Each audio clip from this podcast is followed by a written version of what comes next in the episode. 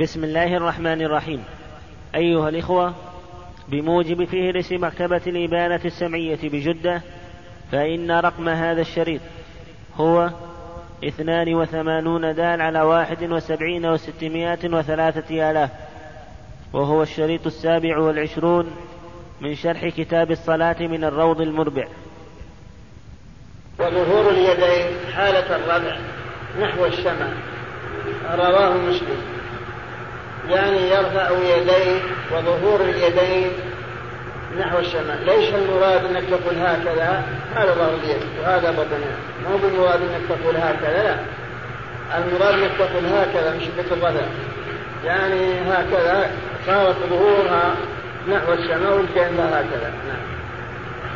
فيدعو بدعاء النبي صلى الله عليه وسلم تأسيا به ومنه. ومنهما رواه ابن عمر. اللهم اسقنا بوصل الهمزة وقطعها غيثا أي مطرا مغيثا أي منقذا من الشدة. يقال وافا وأغاثا إلى آخر آخر الدعاء. أي هنيئا مريئا غدقا مجللا سحا عاما طبقا دائما. اللهم اسقنا الغيث ولا تجعلنا مع القانطين. ويدعو بدعاء النبي صلى الله عليه وسلم ومنه اللهم اسقنا غيثا مبيدا هنيئا مريئا غدقا مجللا صحا طبقا عاما نافعا غير ضار اللهم لا اللهم أسقنا الغيث ولا تجعلنا من القانطين اللهم اسق بهائمك إلى آخر مما ورد نعم اللهم إيش؟ مع ولا من؟ إيش؟ مع القانتين أو من القانتين لا من القانتين عندي مع القانتين لا اللهم سقيا رحمة لا سقيا عذاب ولا أبناء ولا أمن ولا غرق اللهم إن بالعباد والبلاد من اللغاء والجاد والضنك ما لا نشكوه إلا إليك. اللهم أنبت لنا الزرع وأدر لنا الضرع وأسقنا من بركات السماء وأنزل علينا من بركاتك. اللهم ارفع عنا الجوع والجهد والعراء. والعري واكشف عنا من البلاء ما لا يكشفه أحد غيرك اللهم إنا نستغفرك إنك كنت غفارا فأرسل السماء علينا مدرارا. ويسن أن يستقبل القبلة في أثناء الخطبة ويحول رداءه ويجعل الأيمن على الأيسر. والأيسر على الأيمن ويفعل الناس كذلك. كذلك يدعو بهذا الدعاء الذي ورد فيه عن النبي صلى الله عليه وسلم ثم بعد الفرار من الدعاء يسن أن يستقبل القبلة ويحول رداءه بأن يجعل الأيمن على الأيسر والأيسر على الأيمن تفاؤلا بأن الله يحول هذا الجد إلى خصب وإلى احتباس المطر إلى وجودنا. ويفعل الناس كذلك ويتركونه حتى ينزعوه مع ثيابهم. عليك الدعاء إذا إذا توجه القبلة في آخر عندما ينتهي من الخطبة. هنا هذا الدعاء شيخ يقول الأول هذا الدعاء اللي ذكر هذا ما وهو مستقبل للمأمومين لأن المأمومين يدعو يؤمنون على دعائه. وهم شركاء في الدعاء ما دام أنهم يؤمنون. لكن إذا فرغ يسن أن يحول رداءه ثم يستقبل القبلة ويدعو سرا بأن يقول بعد هذا اللهم أمرتنا بالدعاء ووعدتنا الإجابة فاستجب لنا كما وعدتنا إنك لا تخلف الميعاد. نعم. ويدعو سرا فيقول اللهم إنك أمرتنا بدعائك ووعدتنا إجابتك وقد, وقد دعوناك كما أمرتنا فاستجب لنا كما وعدتنا. هذا فإن سقوا وإلا عادوا ثانيا وثالثا. فإن شقوا وإلا عادوا ثانيا وثالثا لأن الله سبحانه وتعالى يحب الملحين بالدعاء.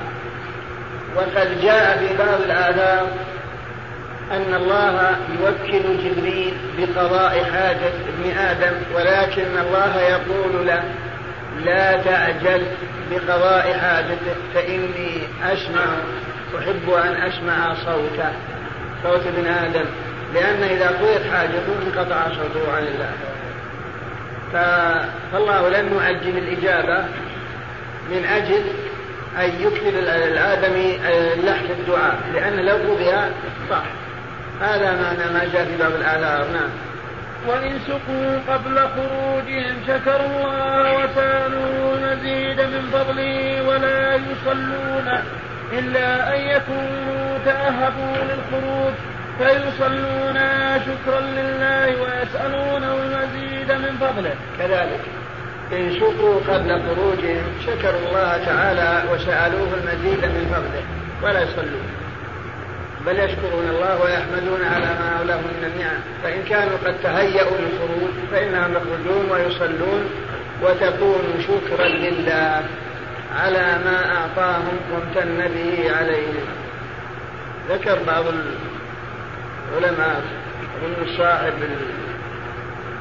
كتاب الفرج بعد الشدة يقول إن فيه جاهم جد يكون جاب الله لهم بيت وتلبدت السماء وبدأت أوائل الأمطار وإذا هم قد تهيئوا للخروج خرجوا يصلون الاستسقاء ولما ابتدى الإمام في الدعاء تكشفت السماء والسماء فأنشأ الشاعر فقال خرجنا لنستسقي خرجنا نستسقي بيوم دعائه وقد كاد هدب الأرض أن هدب الغيم أن يلحق الأرض. فلما ابتدى يدعو تكشفت السماء. ثم قال الغيم قد انقضى نعم. وينادى لها الصلاة جامعة كالكسوف والعيد بخلاف جنازة وتراويح وينادى لها الصلاة جامعة. يجوز الصلاة جامعة على أنه مبتدا خبر ويجوز الصلاة جامعة على أنه منصوب على الإبغاء بمعنى حضور الصلاة. لكن هذا لا أصل في الحقيقة. لا يشرع أن يقال الصلاة جامعة. وإنما هذا خاص بالكسوف أما العيد و... والاستسقاء فهذا لم يدل عليه دليل. إنما الذي جاءت الأدلة على أن الإمام يعدهم يوما يخرجون فيه بدون أن ينبه في المناير في المكبرات الصوت الآن الصلاة جامعة هذا ما لا دليل عليه وإن ذهبوا إليه هنا. نعم. والأول منصوب على الإغراء والثاني على الحال. وفي الرعاية يرفعهما وينصبهما. نعم. وليس برفعهما. تعلق برفعهما ونصبهما. يعني يرفعهما وينصبهما. لا لا برفعهما.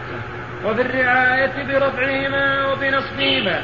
وليس من شرطها إذن الإمام كالعيدين وغيرهما.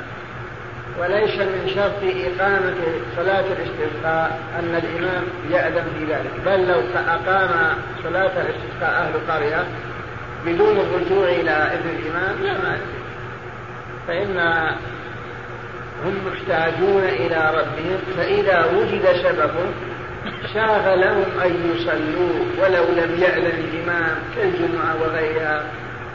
وكان أهل نجد على هذا سابق كل أهل الجهة يصلون عندما يحتاجون إلى الأمطار بدون الرجوع إلى الإمام. كل يصلي على حدة على حسب الحاجة. لكن بعدما جاءت وسائل المواصلات صاروا يعلمون عن الناس نعم. ويسن أن يقف في أول المطر وإخراج رحله وثيابه ليصيبها لقول أنس أصابنا ونحن مع رسول الله صلى الله عليه وسلم المطر. فحسر ثوبه حتى أصابه من المطر فقلنا لما صنعت هذا؟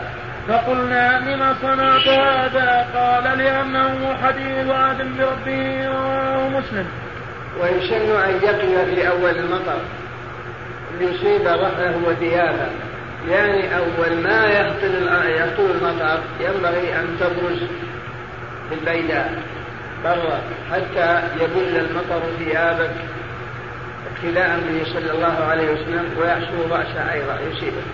وعلل الرسول بقوله إنه حديث عهد بربه يعني أن به خيرا وبركات وذكر جماعة ويتوضأ ويغتسل لأنه روي أنه عليه الصلاة والسلام كان يقول إذا سال الوادي اخرجوا بنا إلى الذي جعله الله طهورا فنتطهر به. كذلك وإذا سال الوادي ينبغي الخروج إليه. والوضوء والاغتسال من ماء المطر إن تيسر لأنه ورد في الحديث أن النبي صلى الله عليه وسلم قال اخرجوا بنا إلى هذا الذي جعله الله طهورا فنتطهر به. قالوا هذا يدل على أنه يسن بالوضوء والاغتسال من الماء من الوادي إذا إذا تيسر له ذلك. وهذا كلام ولا؟ ظن ما دام الحديث عن ما يفعل نعم وفي معناه ابتداء زيادة النيل ونحوه. وفي معناه ابتداء زيادة النيل يعني يخرج ويتوضأ منه لأنه يأتي من المطر كثرة الأمطار على منبع القمر ويزيد لأنه يتجمع من هناك فينشار حتى يتكون معه. وإذا زادت المياه وخيف منها ثم أن يقول اللهم حوالينا أي أنزل حوالي المدينة في مواضع النبات ولا علينا في المدينة ولا في غيرها من المباني. اللهم الضراب أي الرواب الصغار والآكام بفتح الهمزة تليها مدة على وزن آصال وبكسر الهمزة بغير مد على وزن جبال. قال مالك هي الجبال الصغار وبطون الأودية أي الأمكنة المنخفضة ومنابت الشجر أي أصولها لأنه أنفع لها. لما في الصحيح أنه عليه الصلاة والسلام كان يقول ذلك ربنا ولا تحملنا ما لا طاقة لنا به أي لا تكلفنا من الأعمال ما لا نطيق. الآية واعف عنا واغفر لنا وارحمنا. أنت مولانا فانصرنا على القوم الكافرين. فإذا زادت المياه وخيف منها من تأثر المباني فإنه يسن أن يقول اللهم حوالينا ولا علينا. اللهم على الضراب والآكام وبطون الأودية ومنارد الشجر. معنى اللهم حوالينا يعني انقل المطر قريبا منا. حوا يعني بمعنى حولنا حولنا. ولا علينا أي انقله عنا بما في بقائه من الضرر من هد المباني وتعطل أعمال الناس. اللهم على الضراب يعني اجعل الأمطار هاطلة على على الضراب وهي الرواب الصغار. والآكام وهي الجبال التي تنشاب مياهها إلى الأودية. فإن الماء إذا نزل من أعلاه من طبعه يتطلب الأمكنة المنخفضة. فالوادي الوادي هو الوادي يطلق على المكان المنخفض. فإذا كان مكانا منخفض أصبح مجرى صار وادي فهو يهدم الأمطار على الروابي والصغار والجبال ثم ينساب منها إلى الأمكنة المنخفضة فيجتمع ثم يذهب إلى منابت الشجر والريوان ومنابت الأعشاب وغيرها. هذه طبيعة الماء بإذن الله كما قال أبو تمام لزوجته فإن زوجته كانت تعيره بالفقر. وأنه ليس عنده شيء. قال لها لا تنكري عطل الكريم من الغنى كالسيل حرب للمكان العالي. يعني أن المال من جنس السيل ما يدور إلا الناس اللي ما فيهم خير. وأما الأمكنة العالية فالسيل إذا جاء راح. فأنا أنا محل عالي الماء ما يجي لو جاني راح من جنس الماء ما يجري في أمكنة العالم. لا تنكري عطر الكريم عطر الكريم من الغنى كالسيل حربا للمكان العالي.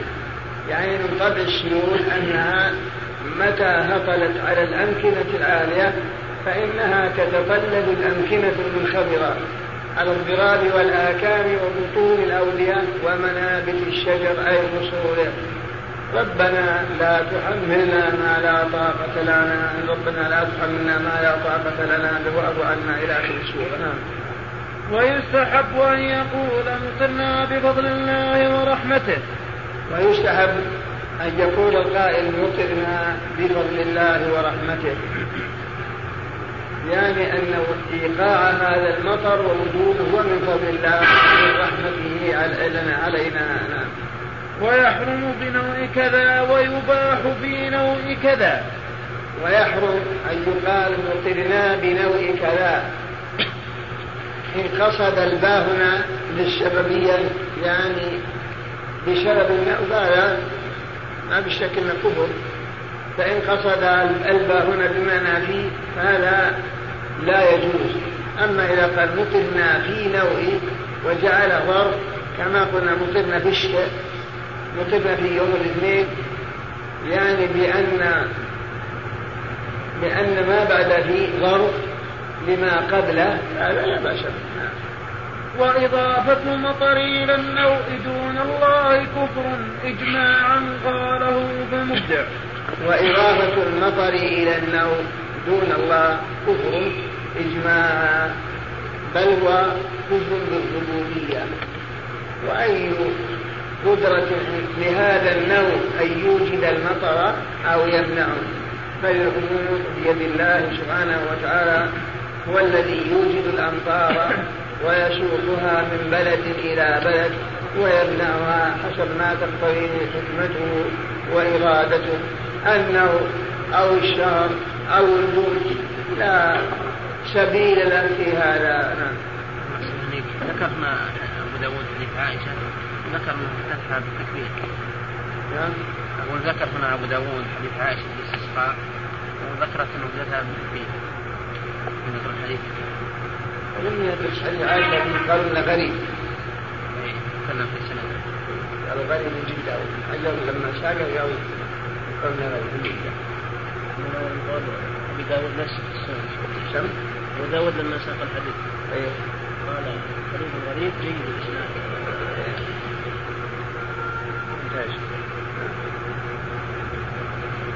يقول إسنادا على غرابة بسم الله الرحمن الرحيم هذا العمل على هذا الآن. العمل على كتاب بسم الله الرحمن الرحيم. قال أبو داود هذا حديث غريب إسناده جيد. وبنهاية هذا المجلس ينتهي شرح فضيلة الشيخ العلامة عبد الله بن محمد بن حميد رحمه الله على كتاب الصلاة من الروض المربع.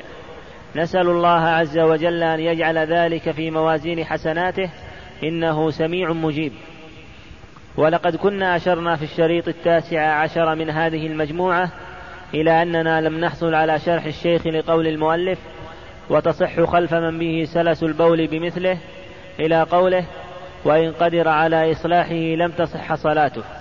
وأشرنا كذلك إلى إتمامه بشرح فضيلة الشيخ محمد الصالح العثيمين على هذا المقطع من شرحه على زاد المستقنع.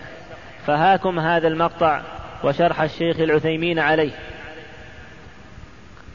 قال المؤلف رحمه الله تعالى وتصح خلف من به سلس البول بمثله ولا تصح خلف محدث ولا متنجس يعلم ذلك. فإن جهل هو والمأموم حتى انقضت صحت لمأموم وحده. ولا إمامة الأم وهو من لا يحسن الفاتحة. أو يدغم فيها ما لا يدغم. أو يبدل حرفا. أو يلحن فيها لحنا يحيل المعنى إلا بمثله. وإن قدر على إصلاحه لم تصح صلاته. ثم قال وتصح خلف من به سلس بول بمثله. معرف عندكم؟ أي طيب أنا عندي منكر تصح خلف من به سلس البول بمثله. سلس البول يعني استمراره وعدم انقطاعه. وذلك أن الإنسان قد يبتلى بدوام الحدث من بول أو غائط أو ريح يبتلى. وهذا لا شك أنه مرض. مرض لا يعرف قدر نعمة الله على الإنسان بالسلامة منه إلا من أصيب به. نسأل الله لنا ولكم العافية. هذا سلس البول. أن يكون البول يخرج باستمرار. لا يستطيع الإنسان منعه. فماذا يصنع هذا هذا الذي ابتلي بهذا المرض؟ نقول إن الله سبحانه وتعالى قال في كتابه ما جعل عليكم في الدين من حرج. فكل الدين ولله الحمد يسر. وطريق صلاة هذا أن نقول له إذا دخل الوقت فاغسل فرجك وتحفظ. يعني جل حفاظة تمنع من تسرب البول وانتشاره في جسده وفي ثيابه. ثم توضأ. وضوءك للصلاة. ثم صل ما شئت فروضا ونوافل. إلى متى؟ إلى أن يدخل وقت الصلاة الثانية. يعني تستمر تصلي حتى وإن خرج الوقت. وإن خرج الوقت. وذلك لأنه ليس هناك دليل على أن خروج الوقت يبطل الوضوء في من حدثه دائم. ليس هناك دليل. نعم لو أنه دخل وقت صلاة مؤقتة فإننا نقول إذا دخل وقت الصلاة المؤقتة فتوضأ لها. لقول النبي عليه الصلاة والسلام للمستحاضة توضئي لكل صلاة. أما خروج الوقت فليس في السنة ما يدل على أنه يبطل الوضوء ولكن بعض العلماء يقول إنه إذا خرج الوقت في من سلسه من حدثه دائم بطل وضوءه أقول نقول لهذا الرجل اعمل هذا العمل. فعل. لما دخل الوقت غسل فرجه. انتبه يا ولد. غسل فرجه وتحفظ وتوضأ وصلى. صلاته لنفسه صحيحة ولا لا؟ صحيحة. وصلاته مأموما بإمام سليم من هذا المرض. نعم صحيحة. وصلاته إماما بمصاب بهذا المرض. صحيحة. كذا؟ كم هذه من صورة؟ ثلاث صور. صلاته إماما بمن هو سليم من هذا المرض. يقول المؤلف إنها لا تصح لا تصح. فإذا صلى من به سلس البول إماما لمن هو سالم منه فصلاته صلاة المأموم باطلة. صلاة المأموم باطلة. وصلاة هذا أيضا باطلة لأنه نوى الإمامة بمن لا يصح إتمامه به. لماذا؟ قالوا لأن حال من به سلس البول دون حال من سلم منه. ولا يمكن أن أن يكون المأموم إيش؟ أعلى حالا من من إيش؟ من الإمام. من الإمام. هذا هذا التعليم ولكن القول الصحيح في هذا أن صلاة من به سلس البول صحيحة. بمثله أن إمامة من به سلس البول صحيحة بمثله وبصحيح. وبصحيح سليم. ودليل ذلك عموم قوله صلى الله عليه وسلم يؤم القوم أقرأهم لكتاب الله. وهذا الرجل صلاته صحيحة لأنه فعل ما يجب عليه. وإذا كانت صلاته صحيحة لازم من ذلك صحة إمامته لأنه لما حضر هو وهذا الرجل كل منهما لو صلى لنفسه صحت صلاته إذا فإذا صلى إماما صحت صلاة إمامته. ثم نقول إن قولكم إن المأموم لا يكون أعلى حالا من الإمام منتقض. منقوض. بماذا؟ بصحة صلاة المتوضئ خلف المتيمم. وأنتم تقولون بذلك. تقولون إنه لو صلى شخص متوضئ بشخص متيمم لمرض أو لعدم الماء فصلاته صحيحة مع أن المتوضي أعلى حالا. لكن هم يقولون لأن المتيمم طهارته صحيحة. نقول ومن به سلس البول؟ طهارته أيضا صحيحة. ولذلك القول الصحيح أن من به سلس البول؟ تصح إمامته بمن هو سالم منه. وعرفتم الدليل. عموم قوله يؤم القوم أقرأهم لكتاب الله. ولأن هذا الذي أصيب بالسلس صلاته صحيحة. فتصح إمامته. ثم قال المؤلف رحمه الله ولا تصح خلف محدث ولا متنجس يعلم ذلك. فإن جهل هو مأموم حتى انقضت صحت لمأموم وحده. طيب هاتان مسألتان. المسألة الأولى صلاة المحدث. هل تصح الصلاة خلفه أو لا؟ نقول إن جهل أنه محدث حتى انتهت الصلاة وجهل المأمومون الذين خلفه أنه محدث حتى انتهت الصلاة فصلاتهم صحيحة. صلاتهم صحيحة.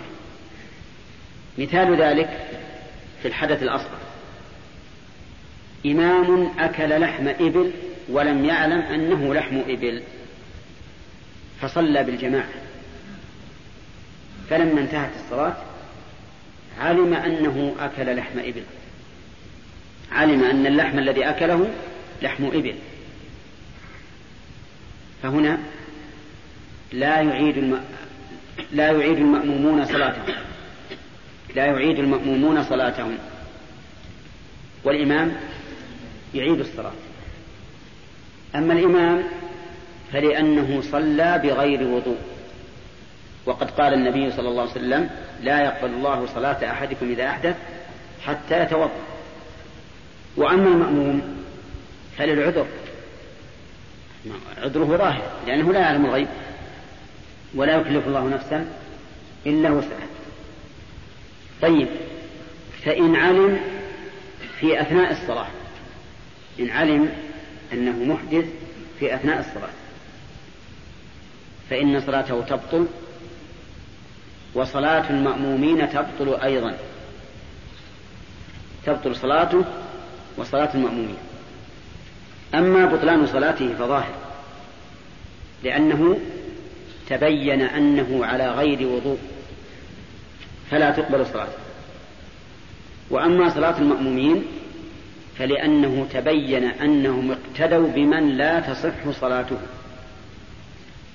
فبطلت صلاتهم لأن صلاتهم مبنية على صلاة إمامهم.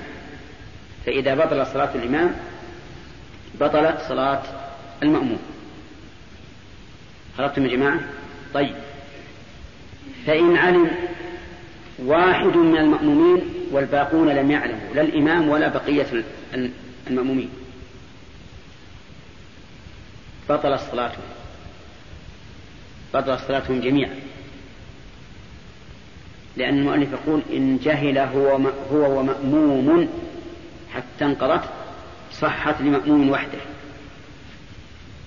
إن جهل هو مأموم يعني بحيث لا يعلم أحد من المأمومين أنه على غير وضوء فإن علم واحد ولو في أثناء الصلاة بطلت صلاة الجميع. وهذا الأخ الثاني ليس له علة واضحة أنه إذا علم واحد من المأمومين أعاد الكل ليس له وجه. أما الأول فله العلة التي سمعت. طيب فصار إذا صلى الإمام محدثا فلا يخلو من حالين. إما أن يعلم بحدثه في أثناء الصلاة هو أو أحد من المأمومين فتبطل الصلاة ويلزمهم استئنافها. وإما أن يبقى جاهلا هو وجميع المأمومين حتى يسلم ثم بعد ذلك يذكر فصلاتهم صحيحة إلا هو هو يجب عليه أن يعيد الصلاة لأنه صلى بغير وضوء.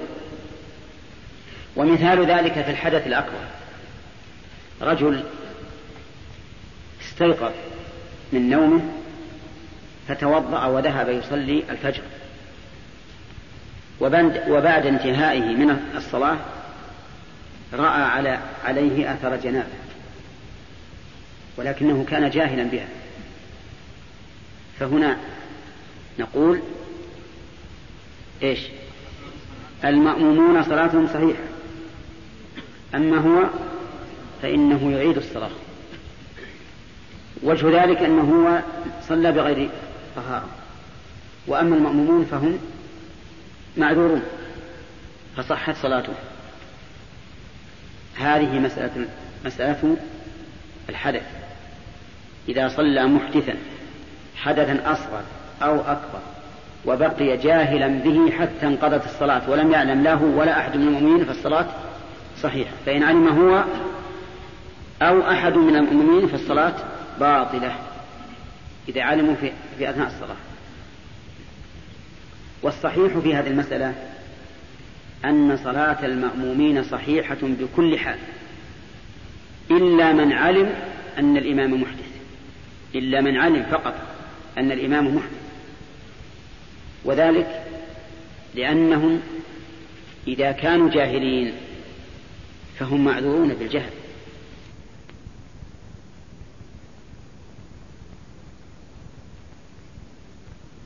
إمامهم هل أنت على وضوء أم لا؟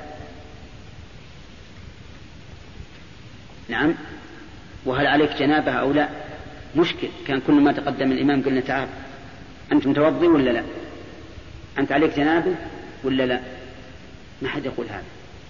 فإذا كان هذا لا يلزمنا وصلى بنا وهو يعلم أنه محدث كيف تصح كيف تبطل صلاته؟ نحن معذورون.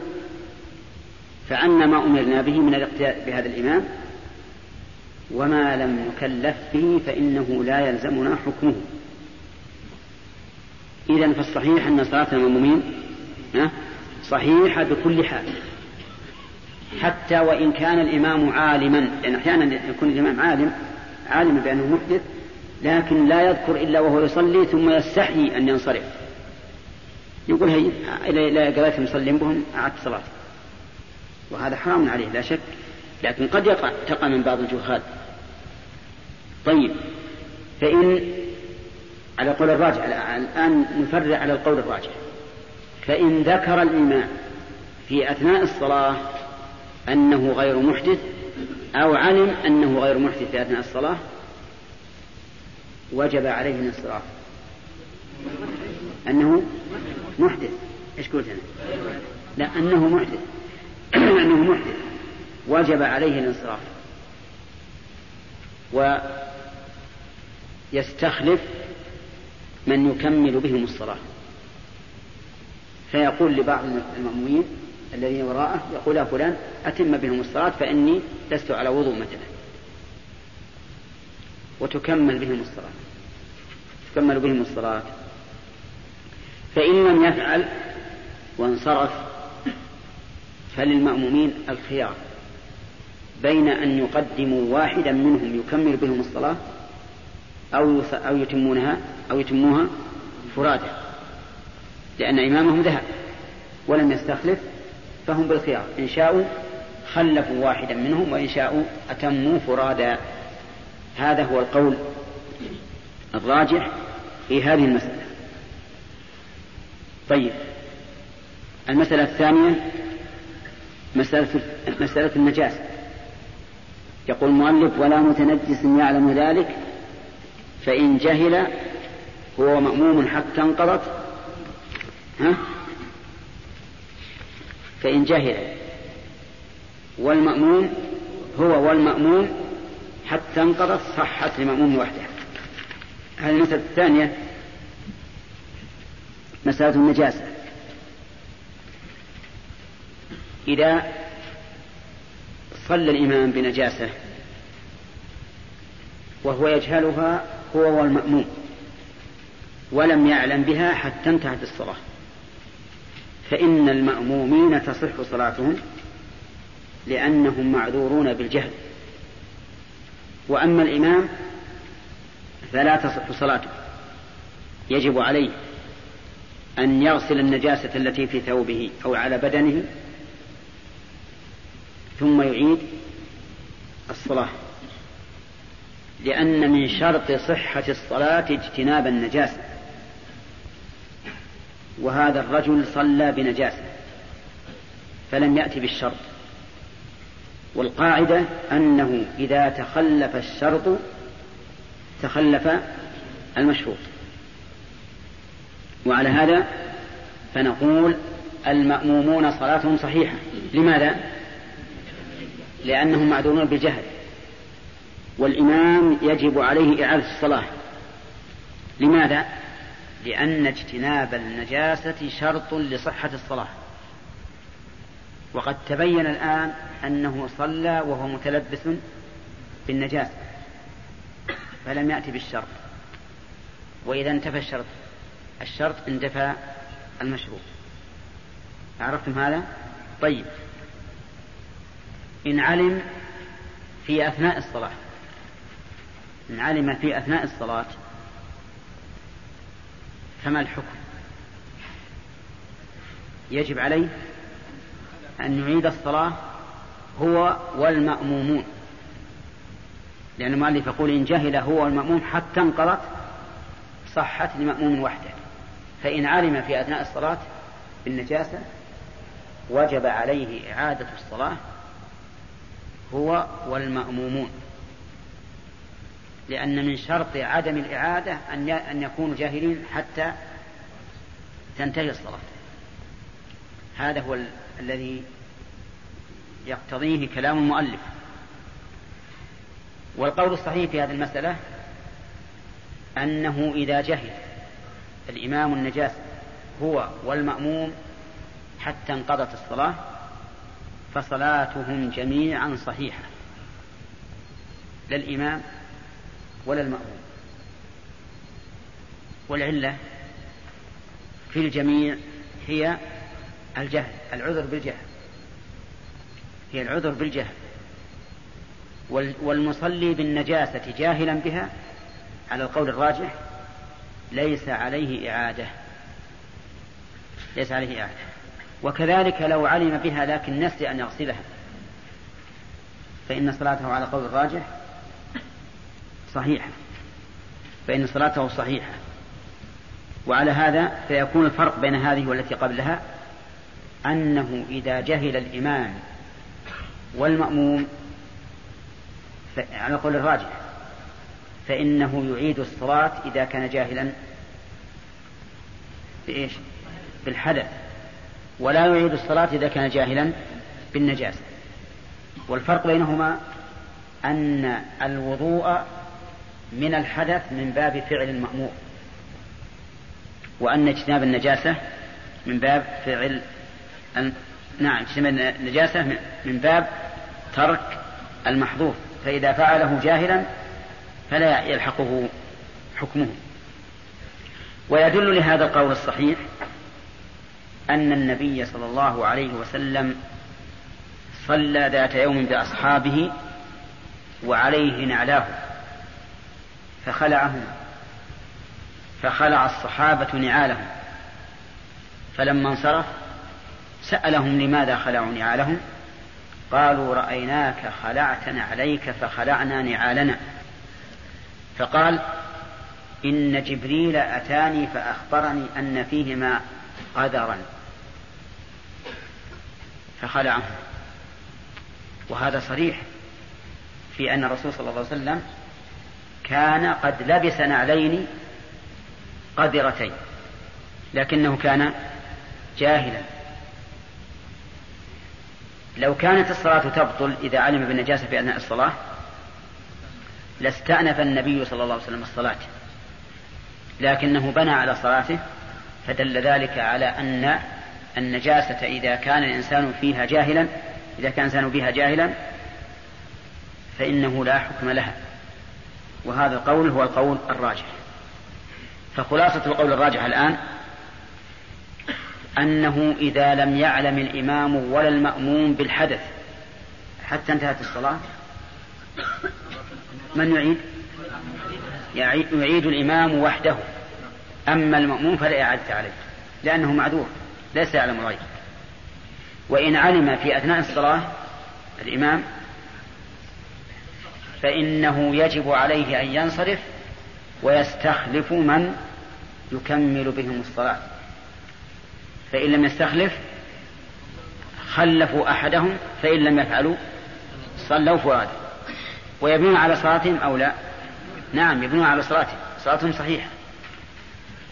أما في النجاسة فالقول الراجح أن الإمام إذا جهل هو المأموم حتى انقضت الصلاة فصلاته صحيحة وصلاتهم صحيحة لا إعادة على واحد منهم. وإن علم في أثناء الصلاة بالنجاسة فإن كان يمكنه إزالتها أزالها. وإن كان لا يمكنه انصرف. انصرف. وأتم المأموم صلاته. أتم المأمون صلاته. مثال التي يمكنه إزالتها لو كانت في نعليه أو كانت في غترته أو كانت في قميصه وعليه سراويل فهذه يمكن إزالتها. لكن لو قال الإمام كيف يمكن إزالتها إذا كانت على في القميص؟ ها؟ يخلع القميص.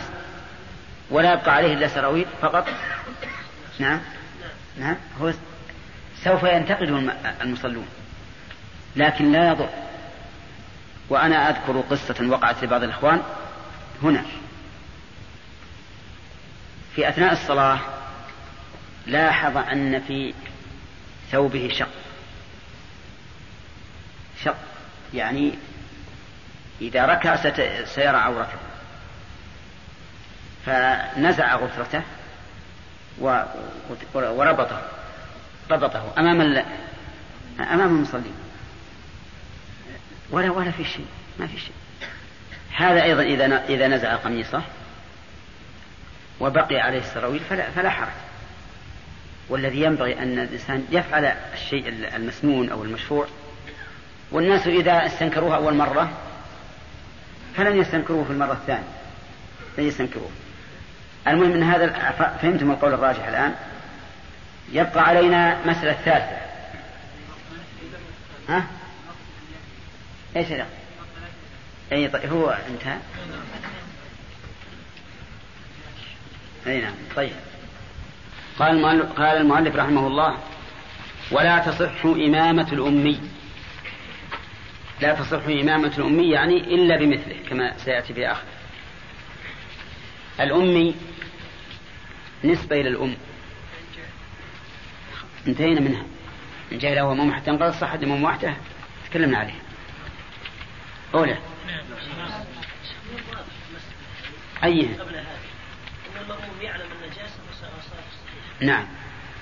فعلم النجاسة وتيقنها إيه لكن الإمام في هذه الحال صلاته صحيحة. لأنه جاهل بها. مثل كمن كمن أكل لحم إبل جاهلا به والمأموم يعلم. فصلاته فهنا صلاته صحيحة إذا كان الإمام يرى أنه لا ينقض الوضوء. طيب. نعم. بقي الحالة الثالثة ما ما هي؟ ماذا الحالة الثالثة وش الحالة؟ الثالثة؟ نعم. وجاء وقت السؤال ما هي ما هم الحالان اللي ذكرنا؟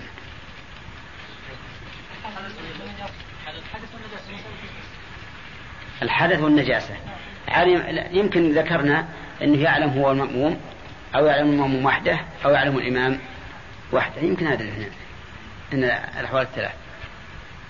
تارة نعلم الإمام وحده دون المأموم وتارة المأموم دون الإمام وتارة كلاهما لا يعلم في مسألة يا شيخ الحدث أثناء أثناء الصلاة. نعم. يقول أثناء الصلاة ما ذكر ما ذكرنا؟ ذكرنا أنه إذا أحدث في أثناء الصلاة فعلى المذهب تبطل صلاته وصلاة المأمومين. والقول الثاني أنه يستخلف من يتم بهم الصلاة. فينصرف ويقول يا فلان أتم بهم الصلاة. وهذا له دليل له دليل وتعليل. أما الدليل فهو أثر عمر رضي الله عنه حينما طعنه أبو لؤلؤ المجوسي غلام المغيرة بعد أن شرع في صلاة الصبح طعنه فأمر عمر عبد الرحمن بن عوف أن يتم بهم الصلاة. هذا أثر بحضرة الصحابة. وأما النظر فلأن المأمومين لم يرد على صلاتهم ما يبطلها. والإمام ورد على صلاته ما يبطلها وانصرف. أما المأموم فبأي ذنب قتلت. بأي, بأي حجة نبطل صلاته وهو قد شرع فيها على وجه صحيح. ولدينا قاعدة مهمة جدا وهو أن من فعل الشيء على وجه صحيح بمقتضى الدليل الشرعي فإنه لا يمكن ها إبطاله سواء صلاة أو وضوء أو غير ذلك إلا بدليل شرعي. ولدينا قاعدة مهمة جدا وهو أن من فعل الشيء على وجه صحيح بمقتضى الدليل الشرعي فإنه لا يمكن ها إبطاله سواء صلاة أو وضوء أو غير ذلك إلا بدليل شرعي. هذه قاعدة عامة لأننا لو لو أبطلنا ما قام الدليل على صحته لكان هذا جناية على الإنسان وعلى الشرع. كيف نبطل شيئا قام الدليل على صحته؟ ولهذا المسألة ما هي هينة. يعني يكون نتساهل بالشيء بإبطال الشيء نقول هذا فاسد هذا باطل ما أشبه ذلك ليس بالأمر هين فمثلا القائلون بأن الإنسان إذا مسح على خفه ثم خلعه بطل وضوءه نقول هذا سبحان الله. بأي ذنب؟ هات دليل من الكتاب والسنة على أنه يبطل الوضوء إذا خلع الخف الممسوح وعلى العين والرأس. أما أن نسطو على شيء صححه الشارع وحكم بصحته ثم نقول هو فاسد بدون دليل. هذا إعنات على المكلف من وجه وإبطال لما قام الدليل على صحته من وجه آخر. ونحن كما كررنا كثيرا نحن في الحقيقة متعبدون مربوبون. نمشي في تصحيح عباداتنا وفي إبطالها على ما يقتضيه الشرع. وليس لنا أن نتقدم بين يدي الله ورسوله بأي شيء. كما أطلقه الشارع لا يحل لنا أن نزيده قيدا. وما عممه لا يصح لنا أن نخصص منه صورة من صور العموم إلا بدليل. وما صححه لا يمكن أن نفسده إلا بدليل. وهل مجرد؟ فمثلا نقول إن المأموم الإمام إذا أحدث بطل الصلاة ولا شك. بمقتضى الدليل الشرعي لكن المأموم لم يرد على صلاته ما يبطلها. وهو حينئذ إما أن ينفرد لأجل العذر وإما أن تتمم الصلاة بجماعة وينتهي المشكلة. يقول المؤلف لا تصح إمامة الأمي. الأمي نسبة إلى الأم. وتعرفون أن أن الإنسان إذا خرج من أمه فهو لا يعلم شيئا. كما قال الله تعالى والله أخرجكم من بطون أمهاتكم لا تعلمون شيئا فالأمي لا يعرف يقرأ ولا يكتب لا يعرف شيئا. إذا الأمي نسبة إلى الأم. فمن هو الأمي؟ الأمي لغة من لا يقرأ ولا يكتب. هذا الأمي. من لا يقرأ ولا يكتب.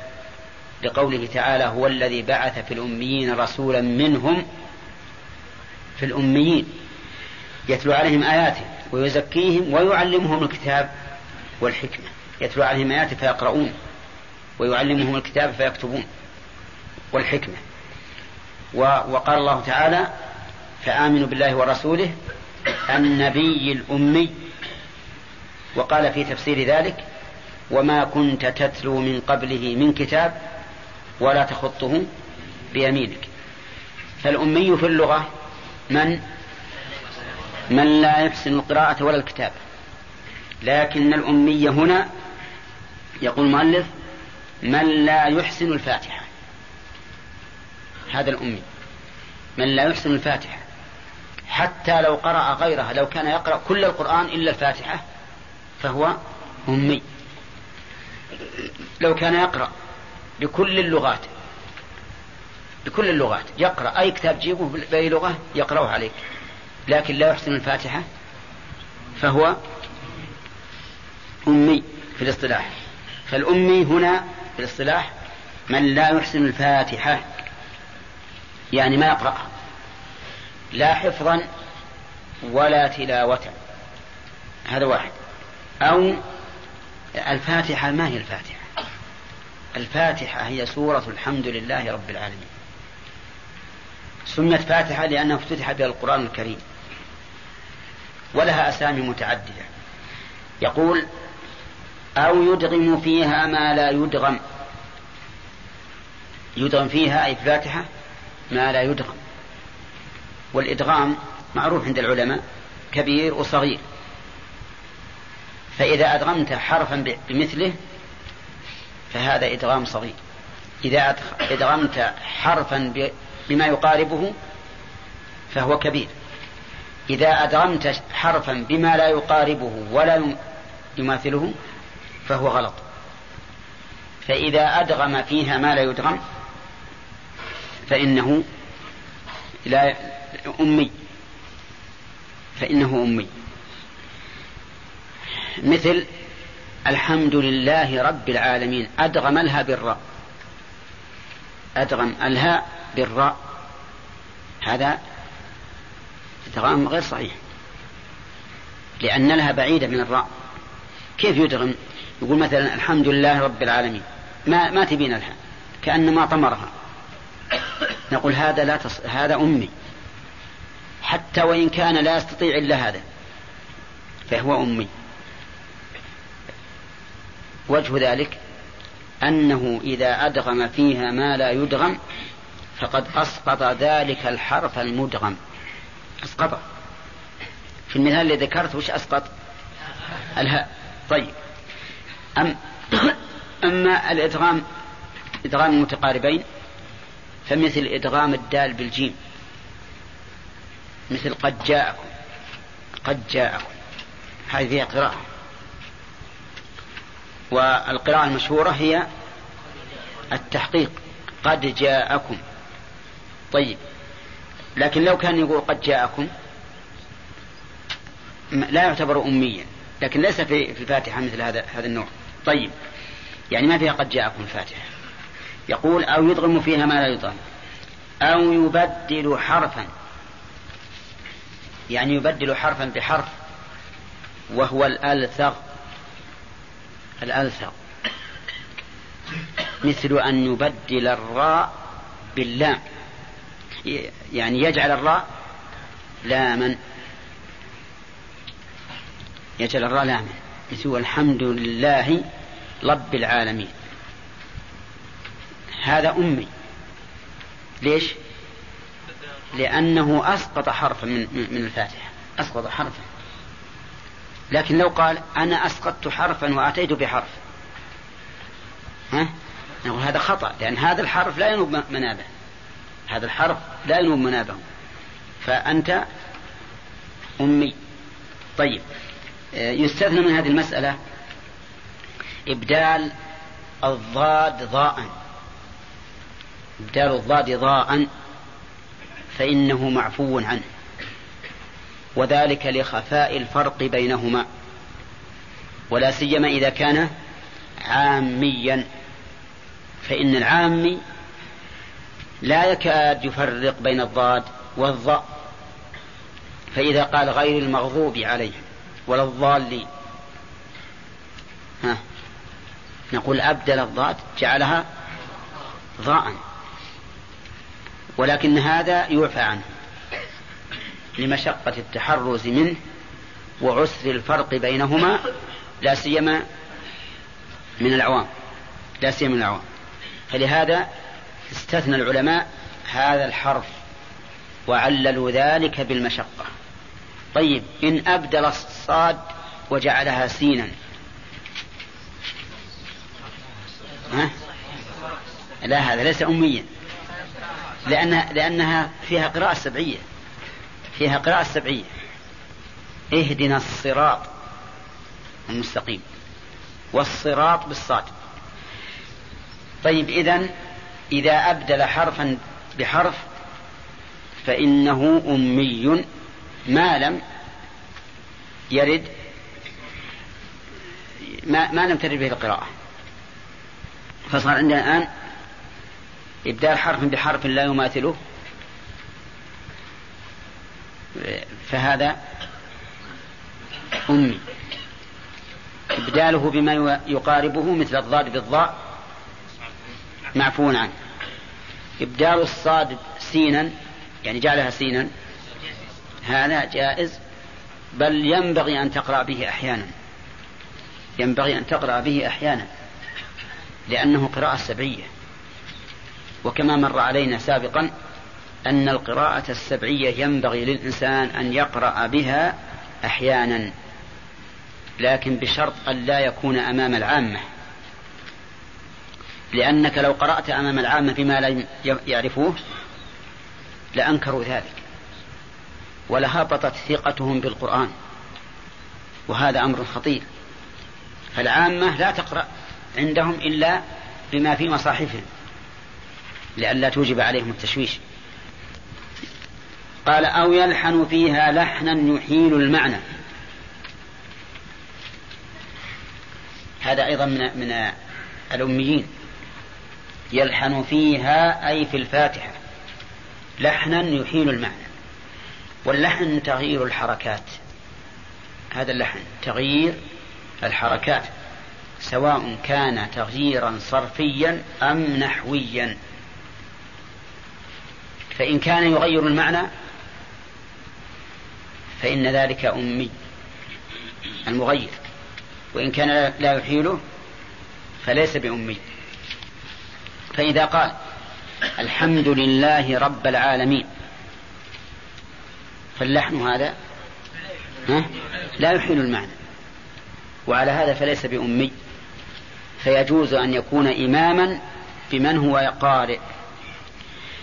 وإذا قال أهدنا الصراط المستقيم فهذا يحيل المعنى. لأنك إذا قلت أهدنا صار من الإهداء يعني إعطاء الهدية. وإذا قلت اهدنا يعني دلنا ووفقنا. فهذا بينهما فرق. ولو قال إياك نعبد. ها؟ هذا إحالة. إحالة شديدة. فهذا أمي. ولو قال صراط الذين أنعمت عليهم. يحيل أيضا. طيب. ولو قال إياك نعبد. هذا لا يحيل المعنى إياك نستعين. ها؟ لا يحيل؟ طيب. المهم إذا كان يحيل المعنى فهو أمي. وإن كان لا يحيل المعنى فليس بأمي. لكن لا ليس معنى ذلك أنه يجوز أن يقرأ الفاتحة ملحونة لا لا يجوز أن يلحن ولو كان لا يحيل المعنى. لكن الكلام على أنه هل هو أمي أو غير أمي.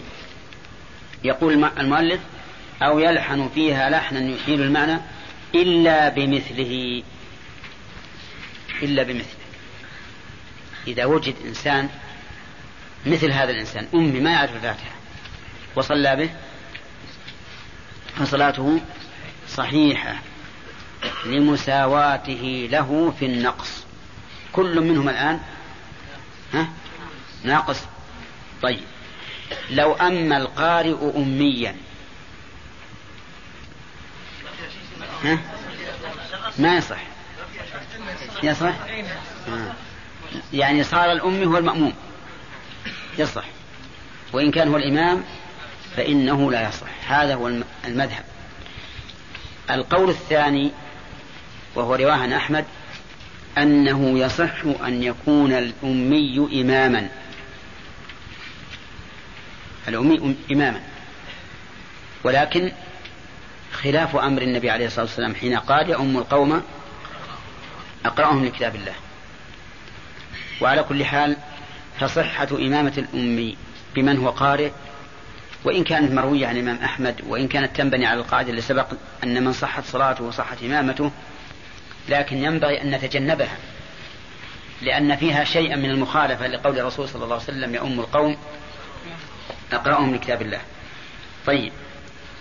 يقول مالك رحمه الله وإن قدر على إصلاحه لم تصح صلاته. إن قدر الفاعل من؟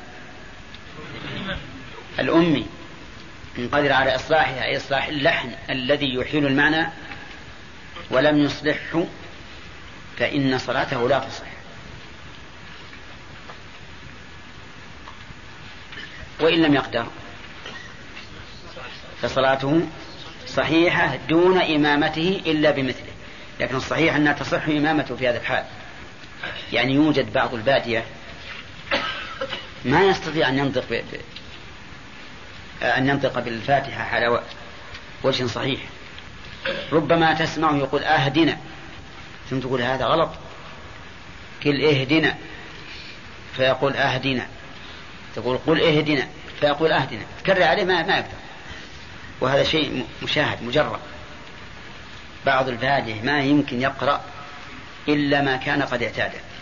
نقول هذا الإنسان عاجز عن إصلاح اللحن فصلاته صحيحة وأما من كان قادرا فصلاته غير صحيحة كما قال المؤلف إذا كان يحيل المعنى. ثم قال وتكره إمامة اللحان تكره إمامة اللحان اللحان كثير اللحن والمراد في غير الفاتحة. فإن كان في الفاتحة وأحال المعنى صار أميا لا تصح صلاته على المذهب. لكن إذا كان كثير اللحن في غير الفاتحة فإمامته صحيحة لكن تكره. ما الدليل؟ الدليل قول النبي عليه الصلاة والسلام يؤم القوم أقرأهم لكتاب الله. وهذا خبر بمعنى الأمر. فإذا كان خبرا بمعنى الأمر فإنه إذا أمهم من ليس دون من ليس أقرأهم فقد خالفوا أمر النبي صلى الله عليه وسلم. وهذه ولاية. وقد ذكر الإمام أحمد رحمه الله حديثا لكنه لم يذكر سنده. إذا أما الرجل القوم وفيهم من هو خير منه لم يزالوا في سفاد. لأنهم انحطوا فيحط الله قدرهم. وتكره إمامة اللحان والفأفأ والتمتام. ها؟ كيف؟ الفأفأ والفأفأ بالألف. الفأفاء والتمتام. الفأفاء هو الذي يكرر الفاء. يعني إذا نطق بالفاء يكررها. مثل إذا جاءت الفاء في جواب الشرط أو عاطفة صار يكرر يكررها. يلا ينطق بها إلا بالتكرار. التمتام يكرر التاء. طيب في من, في من الناس من يكرر الواو؟ ها؟ واو إي نعم. نعم مقتضى هذا الذي قال المؤلف أن نقول الواو. على كل حال الذي يكرر حروف تكره إمامته آه، من أجل زيادة الحرف. زيادة الحرف. ولكن لو أما الناس لو أما الناس فإمامته صحيحة قال ومن لا يفصح ببعض الحروف. من لا يفصح ببعض الحروف يعني أنه يخفيها بعض الشيء. وليس المراد أنه يسقطها. لأنه إذا أسقطها فإن صلاته لا تصح لنقصان الفاتحة. يعني إذا كان بالفاتحة فإنها لا تصح لنقصانها. أما إذا كان يذكرها لكن بدون إفصاح. فإن إمامته مكروهة. ولم يذكر المؤلف كراهة إمامة من لا يقرأ بالتجويد لأنه لا يكره لا تكره القراءة بغير تجويد. القراءة بغير تجويد غير مكروهة. التجويد من باب تحسين الصوت بالقرآن وليس بواجب. إن قرأ به الإنسان لتحسين صوته فهذا طيب. وإن لم يقرأ به فلا حرج عليه ولم يفته شيء مما يأثم بتركه. بل إن شيخ الإسلام رحمه الله ذم أولئك القوم الذين يعتنون باللفظ وربما يكررون الكلمة مرتين أو ثلاثا من أجل أن ينطقوا بها على قواعد التجويد. ويغفلون عن المعنى وعن تدبر القرآن. ذكره بعض الأخوة الذين ألفوا في في هذا الباب لأني قرأت كم رسالة في هذا الباب في عدم وجوب قراءة القرآن بالتجويد. ولهذا الفقهاء لم يذكروا أنه تكره إمامة من لا يقرأ بالتجويد. طيب. قال ومن لا يبصر ببعض الحروف وأن يؤم أجنبية فأكثر لا رجل معهن. يكره أن يؤم أجنبية فأكثر. أجنبية يعني ليست من محارمه. هذه الأجنبية. لأن الأجنبي في كل موضع بحسبه. فالأجنبية المرأة التي ليست من محارم الإنسان. يكره أن يؤم أجنبية فأكثر لا رجل معهن في كلام المؤلف يحتاج إلى تأمل. قول أجنبية فأكثر. أما إذا كانت أجنبية فإن الاقتصار على الكراهة فيه نظر ظاهر. إذا استلزم الخلوة. ولهذا استدل بالشرح قال لأن النبي صلى الله عليه وسلم نهى أن يخلو الرجل بالأجنبية. ولكننا نقول إذا خلا بها فإنه يحرم عليه أن يؤمها أن يكون إماما لها ويصلي بها. لأن ما أفضى إلى المحرم فهو محرم. أما قوله فأكثر يعني أن يؤم امرأتين فأكثر. فهذا أيضا فيه نظر من جهة الكراهة. وذلك لأنه إذا كان مع المرأة مثلها انتفت الخلوة. انتفت الخلوة. فإذا كان الإنسان أمينا فلا حرج أن يؤمهما. وهذا يقع أحيانا في بعض المساجد التي تكون الجماعة فيها قليلة ولا سيما في قيام الليل في رمضان. يأتي الإنسان إلى المسجد ولا يجد فيه رجالا لكن يجد فيه امرأتين أو ثلاثا في في خلف المسجد فعلى كلام المؤلف يكره أن يبتدئ الصلاة بهاتين المرأتين أو الثلاثة أو الأربعة ولكن الصحيح أن ذلك لا يكره. وأنه إذا أم امرأتين فأكثر فالخلوة قد زالت ولا يكره ذلك إلا إذا خاف الفتنة. إذا خاف الفتنة فإنه حرام. لأن ما كان ذريعة الحرام فهو حرام. هي كلام المؤلف الآن. له صورتان. الصورة الأولى أن تكون المرأة أن تكون المرأة واحدة. فهنا نقول يحرم مع الخلوة. ومع عدم الخلوة لا يحرم لكنه لا ينبغي. مع عدم الخلوة لو كان يعني في البيت نساء أو حوله رجال مثلا وصلى بها وحده فهنا ليس هناك خلوة لكن مع ذلك يخشى من الفتنة. يخشى من الفتنة لأنه يكون الجماعة توجب الألفة والمحبة والعلاقة. إذا كان امرأتان فأكثر قلنا لا يحرم لكن و لكن إن خاف فتنة فإنه يحرم من هذه الناحية. أما من حيث الإمامة فلا فليس في ذلك شيء. هذا هو هذا الصح يعني يجب التفصيل في هذا. الصلاة صحيحة نعم. قال وأن يؤم قوما أكرههم أكثرهم يكرهه بحق.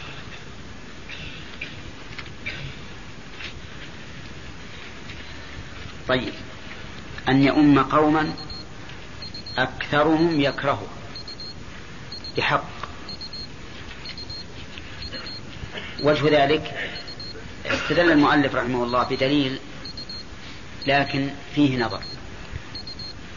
وهو ثلاثة لا تجاوز صلاتهم آذانهم.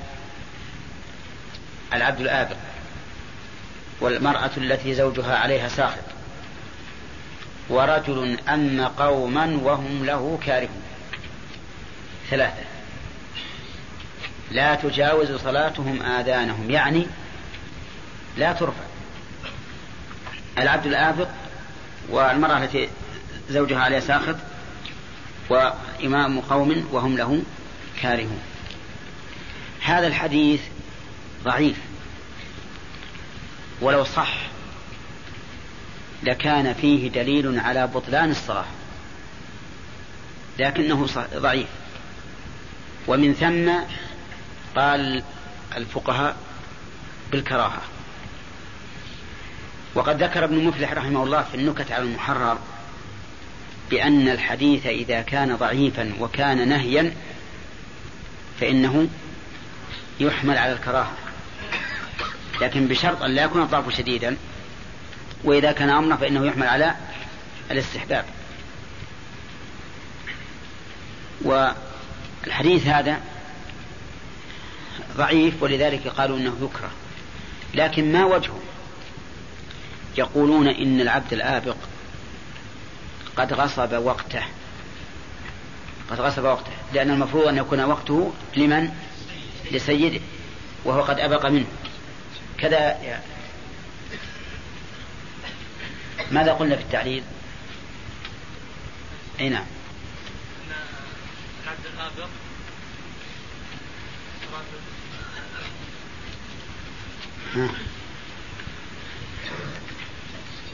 وش ما شو ما قلنا؟ قلنا بالتعليل أو غفلت. طيب على كل حال يقولون إن, إن وقته مغصوب. فهو كالمصلي في مكان مغصوب لا تصح. ولهذا ولهذا قال الفقهاء شوف دقة الفقهاء رحمهم الله. قالوا لا يصح نفله وفرضه يصح. ليش؟ قال لأن الفرض مستثنى شرعا مستثنى شرعا. حتى لو كان سيده عنده يقول لا تصلي. يقول بصلي غصبا عليك. النفل لو قال لا تصلي ما يصلي يمنع. فلهذا قالوا نفل الآبق فاسد وفرضه صحيح. نعم.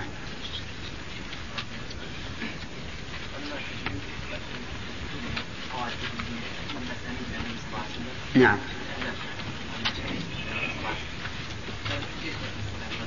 نرد عنها على ذلك إن الرسول ما سمعنا قراءته حتى يكون بهذا. ونحن نعرف الآن إن القراء مع طول الزمن أدخلوا على القراءة الشيء. ولذلك كانت قراءة النبي عليه الصلاة والسلام على خلاف قواعدهم. كان الرسول يمد الله ويمد الرحمن ويمد الرحيم وهي على قواعدهم غير ممدودة. فلذلك نرى أن هذه أمور يعني دخلت تحسينا من باب تحسين القراءة حتى وصلت إلى هذا الحال. أي نعم حد حد هذه مسعود معلوم.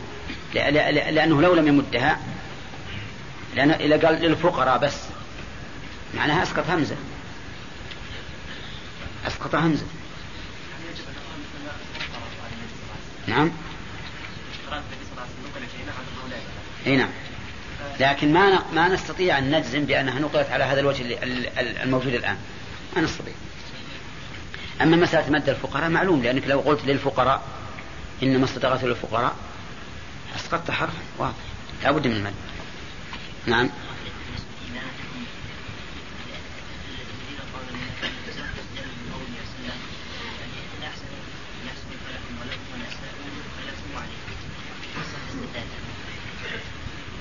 لا هذا يصح يستدل به على صحة إمامة الفاسق.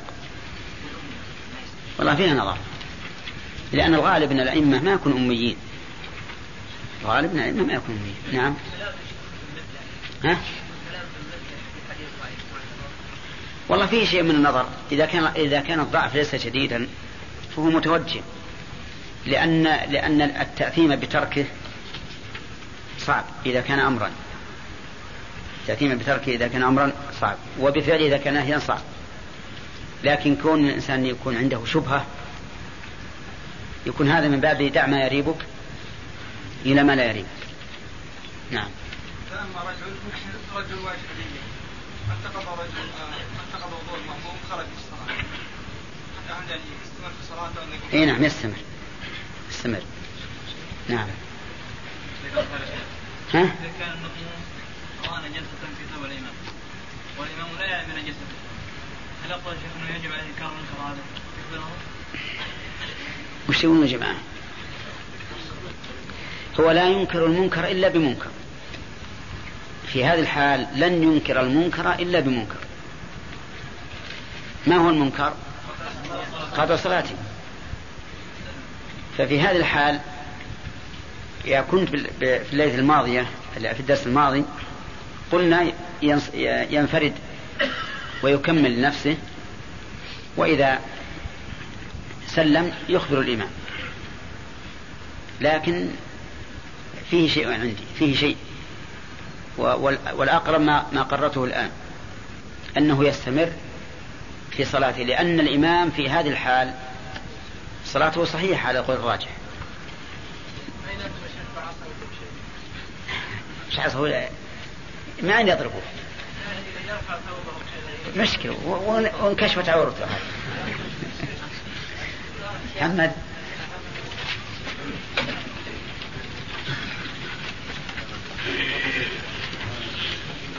بسم الله الرحمن الرحيم. قال المؤلف رحمه الله تعالى وتصح وتصح إمامة ولد الزنا والجندي إذا سلم دينهما والجندي. والجندي إذا سلم دينهما ومن يؤدي الصلاة بمن يقضيها وعكسه لا مفترض بمتنفل لا مفترض. لا مفترض بمتنفل. الكسر لا مفترض بمتنفل. ولا من يصلي الظهر بمن يصلي العصر أو غيرهما. فصل. يصف في حرج بسم الله الرحمن الرحيم. الحمد لله رب العالمين والصلاة والسلام على نبينا محمد وعلى آله وأصحابه أجمعين. سبق لنا أن إمامة الأمي لا تصح. ماذا تقول نعم. من هو الأمي لا هذا الأمي لغة لكن الأمي في اصطلاح الفقهاء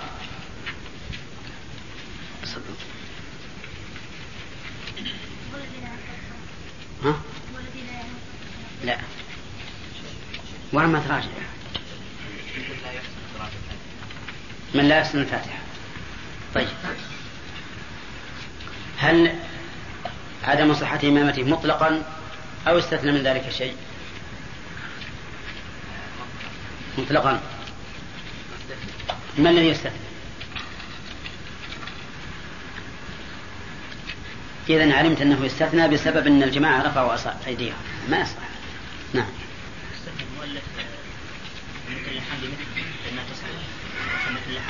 اللحان نتكلم عن الأمي تصح إمامته بمثله. يعني واحد ما يقرأ يصح أن يكون إماما بأن من لا يقرأ. طيب. وهل تصح بمن يحسن القراءة؟ ها؟ لا الجنبك على كلام المؤلف لا تصح لأنها لا تصح إلا بمثله. هل هناك قول آخر؟ قول إنها تصح. نعم. لأنه عاجز والعاجز عن الشيء كفاعله طيب الأخ. يقول المؤلف إن هذا اللي جنبك. إنه تكره إمامة اللحان. من هو اللحان؟ يعني الملحن على العود ولا إيش؟ ها؟ من هو اللحان؟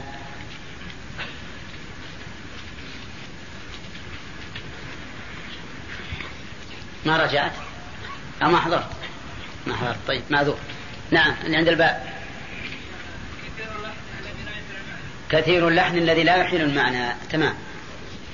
فهي إذا صيغة مبالغة.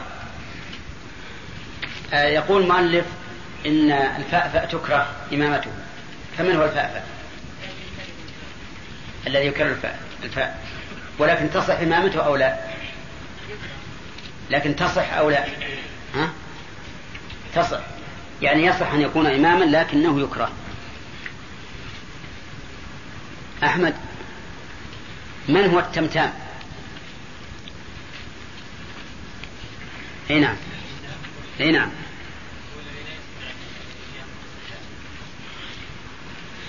طيب. هل إمامته صحيحة أو لا؟ ولكنها مكروهة. طيب. آه رجل يبدل حرفا بحرف. هل تصح الإمامة أو لا؟ إيه نعم. يبدل حرفا بحرف. لا تصح. ولا يستثنى شيء. اي نعم. ما يخاف إلا بمثله لكن إذا كان إذا كان يعني قادر على إصلاح الخلل أو الحرف هذا لا أنا قصدي ما يستثنى بعض الحروف ما هو بعض الضاد؟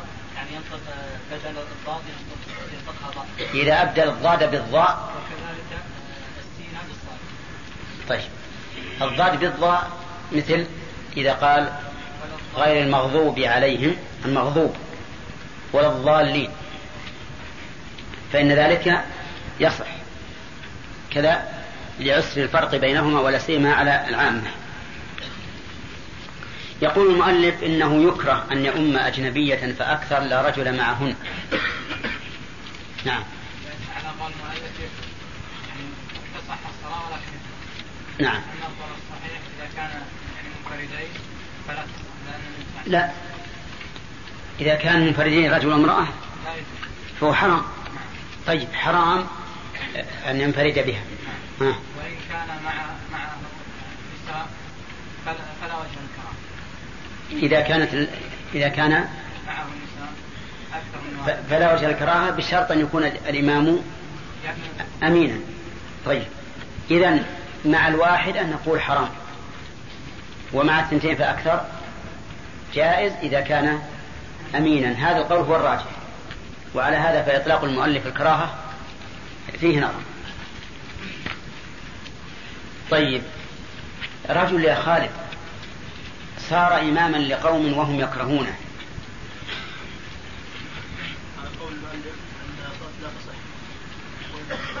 لا تصح.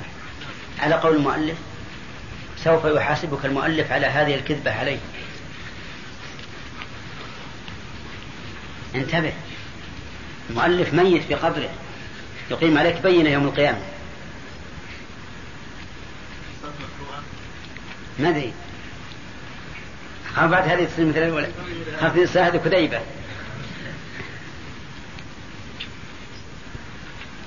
طيب محمد.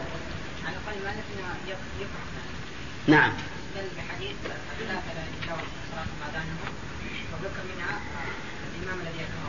الذي يوم قوما وهم له كارهون. طيب. طيب. لكن هل الإمام يقول إنه يكره أن يؤم قوما يكرهونه أو قيد ذلك؟ يكرهونه بحق. هذه لا بد منها. لا بد. المؤلف قال إنه يكره أن يؤم قوما يكرهونه بحق أو أكثرهم. كذا؟ طيب. الدليل؟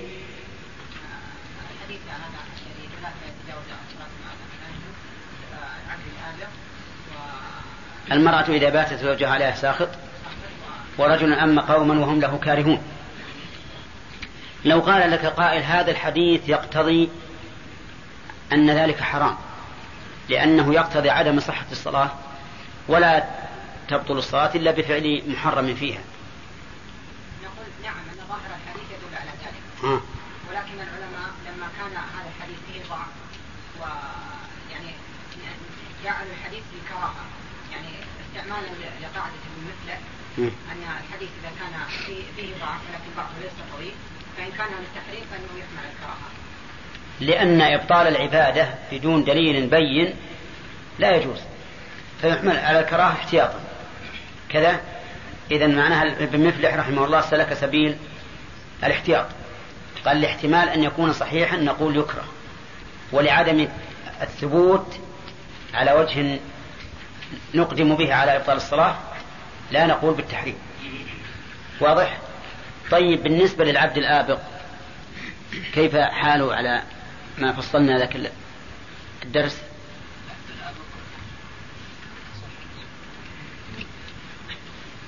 عندك اثنين عن الصلاة. صلاته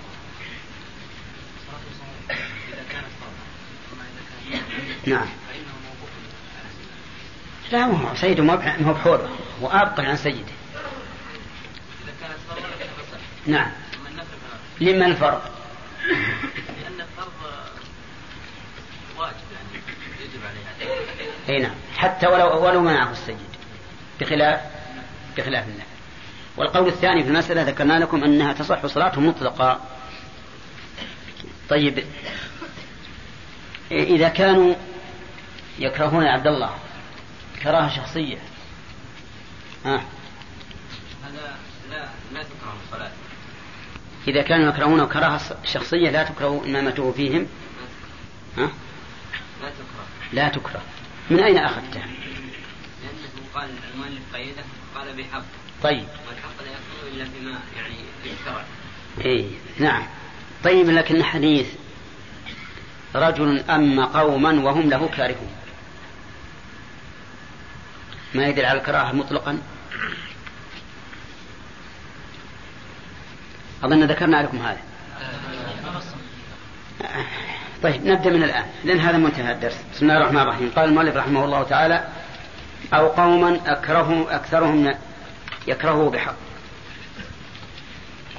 أفادنا المؤلف من هذا أنه لو كان الجميع يكرهه لكانت الكراهة من باب أولى وأنه لو كان الأقل يكرهه فإن ذلك لا يضر. وأفادنا قوله بحق أنهم لو كرهوه بغير حق. مثل أن يكرهوه لأنه يحرص على اتباع السنة في الصلاة. يقرأ بهم السور المستحبة المسنونة ويصلي بهم صلاة التأني. نعم.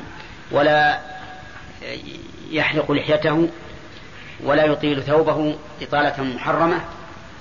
نعم. فإن إمامته فيهم هي صحيحة يا ياسر صحيحة مطلقا حتى الأول. فإن إمامته فيهم لا تكره. لأنه يقول بحق. وهذا الرجل الذي كرهه جماعته لأنه يؤدي الصلاة على الوجه المشروع من الإطالة المشروعة نقول هؤلاء كرهوه بإيش؟ بغير حق فلا عبرة بكراهتهم. لكن ظاهر الحديث الكراهة مطلقا. أنه ما دام أكثر الجماعة كارهين له فإنه يكره أن يؤمهم وذلك لأن الغرض من صلاة الجماعة هو الائتلاف والاجتماع. وإذا كان هذا هو الغرض فمن المعلوم أنه لا ائتلاف ولا اجتماع إلى شخص نعم مكروه عندهم. ولكن إذا علم أنا أقول بناء على هذا القول الذي نرى أنه أصح أنه يكره مطلقا بحق أو بغير حق ولكن ينبغي له إذا كانوا يكرهون يا بخاري انتبه إذا كانوا يكرهونه بحق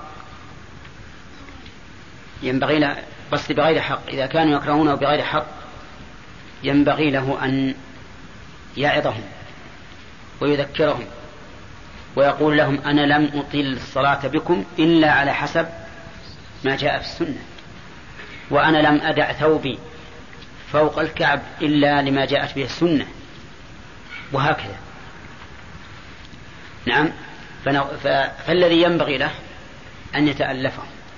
وإذا علم الله من نيته صدق نية التأليف بينهم يسر الله له ذلك. أما أن يفرض نفسه عليهم وهم يكرهونه. نعم. وإذا سلم وانصرف وإذا وجوههم معبسة عليه كيف يكون إماما لهم هذا بعيد عن مقصود الإمامة. ثم قال المؤلف رحمه الله وتصح إمامة ولد الزنا والجندي إذا سلم دينهما تصح إمامة ولد الزنا. ولد الزنا ليس له أب. لأنه خلق من ماء سفاح لا نكاح. وله أم؟ نعم له أم. له أم. ولد الزنا لا ينسب لأحد لا للزاني ولا لزوج المرأة إن كانت ذات زوج لأنه ليس له أب شرعي. لكن هل له أب قدري؟ نعم له أب قدري لا شك. ما خلق إلا من ماء الرجل. ولد الزنا قد يكون سليم العقيدة مستقيم الدين فيكون كغيره. ما دام سليم العقيدة مستقيم الدين فإنه يثبت له ما يثبت لغيره. ولهذا قال المؤلف تصح إمامته. طيب وهل تكره إمامته؟ لا لا تكره. لعموم قول النبي صلى الله عليه وسلم يؤم القوم أقرأهم لكتاب الله.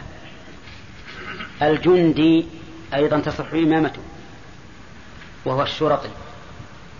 تصح إمامته حتى ولو كان في لباسه العسكري لأنه رجل من المسلمين.